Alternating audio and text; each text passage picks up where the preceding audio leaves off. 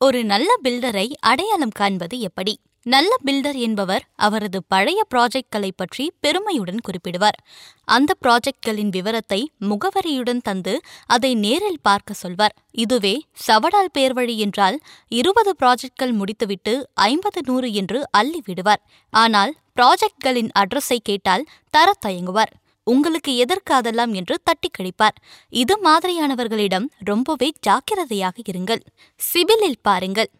பிளாட்டை ஒன்றுக்கு இரண்டு முறை நேரில் பார்க்காமல் அட்வான்ஸ் கொடுப்பது தவறு.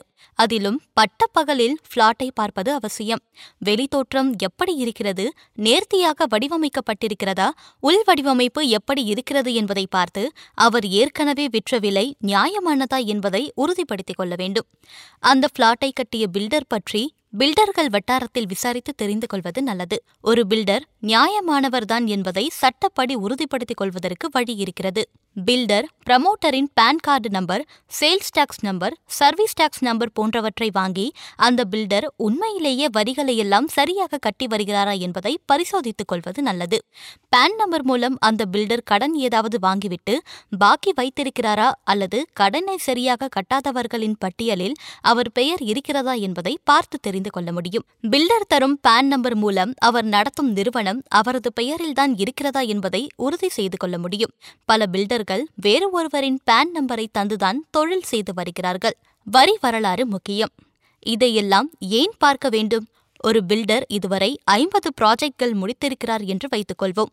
இப்போது அவர் ஆரம்பித்திருக்கும் ஐம்பத்தி ஓராவது ப்ராஜெக்டில் நீங்கள் ஒரு பிளாட் வாங்க அட்வான்ஸ் தருகிறீர்கள். இதற்கிடையில் அந்த பில்டர் ஏதாவது சிக்கலில் மாட்டினால் நடப்பு ப்ராஜெக்ட்களுக்கான சொத்து முடக்கப்படும் அல்லது பறிமுதல் செய்யக்கூடிய நிலை கூட உருவாகும்.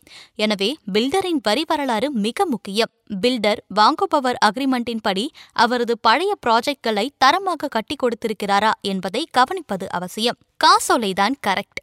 பணம் கொடுக்கும்போது முழுக்க முழுக்க ஒயிட்டிலேயே கொடுப்பது மிக மிக அவசியம். உதாரணத்திற்கு ஐம்பது லட்சம் ரூபாய் என்றால் முப்பது லட்சம் ரூபாயை காசோலையாகவும் மீதி இருபது லட்சம் ரூபாயை பிளாக்காகவும் அதாவது ரொக்க பணம் கேட்கிறார் என்று வைத்துக் கொள்வோம் சில வருடம் கழித்து ஐம்பது லட்சம் ரூபாய் கொடுத்து வாங்கிய வீடு உள்ள இடம் வேறு ஒருவருக்கு சொந்தமானது என வழக்கு போடப்பட்டு சொத்து கைமாறுகிறது என்றால் வீட்டை வாங்கியவருக்கு கோர்ட் இழப்பீடு கொடுக்க சொன்னால் வெள்ளையாக கொடுத்து முப்பது லட்சம் ரூபாய் தான் கிடைக்கும்.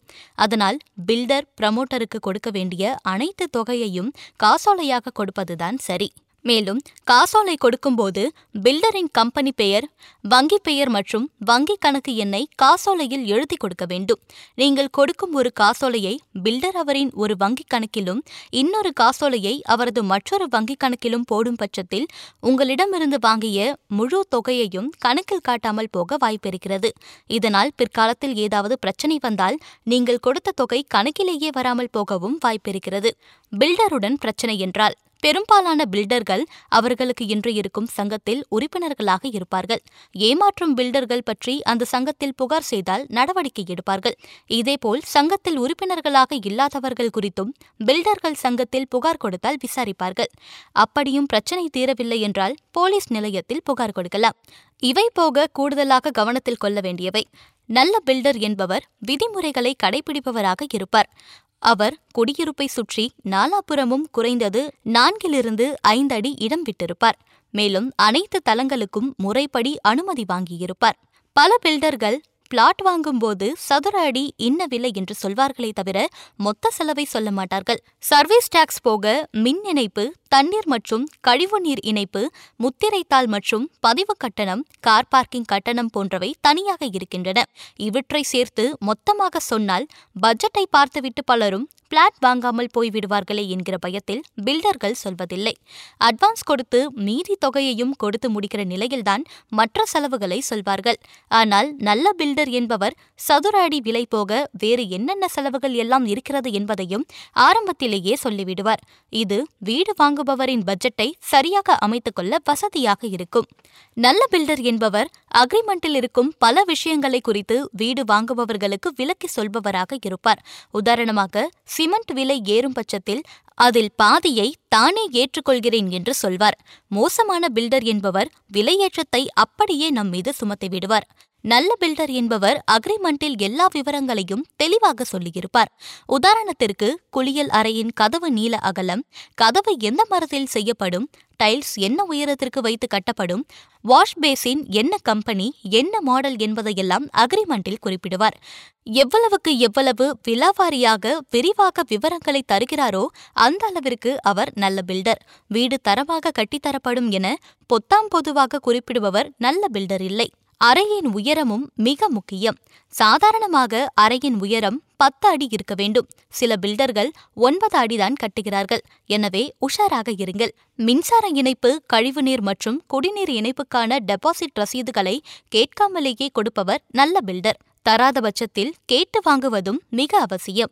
பில்டருக்கு நிரந்தர அலுவலகம் இருப்பது அவசியம். அப்போதுதான் பிரச்சனை என்றால் பில்டரை தேடி போய் பேச முடியும். சில பில்டர்கள் ப்ராஜெக்ட் வெளியீடு அக்ரிமெண்ட் முதற்கொண்டு அனைத்தையும் ஹோட்டலிலேயே வைத்து முடிக்கிறார்கள். இப்படி செய்கிறவர்களிடம் எச்சரிக்கையாக இருப்பது நல்லது. மேலே தண்ணீர் தொட்டி தனியாக இருப்பது நல்லது. ஒரு நல்ல பில்டர் என்பவர் தண்ணீர் தொட்டியை தனித்தனியாக அமைத்து தருவார். கார் பார்க்கிங் வசதி இருக்கும் பட்சத்தில் அதனை பத்திரத்தில் நல்ல பில்டர் அவசியம் குறிப்பிடுவார்.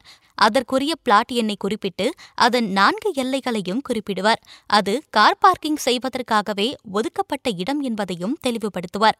நல்ல பில்டர் அனைவருக்கும் பிரிக்கப்படாத மனைப்பரப்பான யூடிஎஸை பிரித்து தருவார். வேலை முடிய முடிய பணம் வாங்குபவர்தான் நல்ல பில்டர். மொத்த பணத்தையும் முதலிலேயே கேட்டால் கவனமாக இருக்க வேண்டும். முடிவாக பில்டர் தான் நம் பிளாட்டை கட்டினாலும் அதை எப்படி கட்டுகிறார் என்பதை அடிக்கடி நேரில் போய் பார்ப்பது அவசியம். வீடு கட்டுற வேலை தான் பில்டரிடம் கொடுத்து விட்டோமே எல்லாம் அவர் பார்த்து கொள்வார் என்று நாம் அசால்ட்டாக இருந்தால் பிற்பாடு நிச்சயம் வருத்தப்பட வேண்டியிருக்கும். ஜாக்கிரதை. கூடுதல் கவனம் தேவை.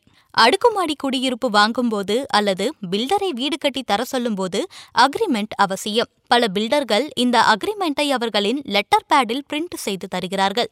பிற்பாடு பிரச்சனை என்று வந்தால் இந்த லெட்டர் பேடு அக்ரிமெண்ட் சட்டப்படி செல்லாது. எந்த ஒரு அக்ரிமெண்ட்டும் குறைந்தபட்சம் இருபது ரூபாய் ஸ்டாம்ப் பேப்பரில் தான் எழுத வேண்டும்.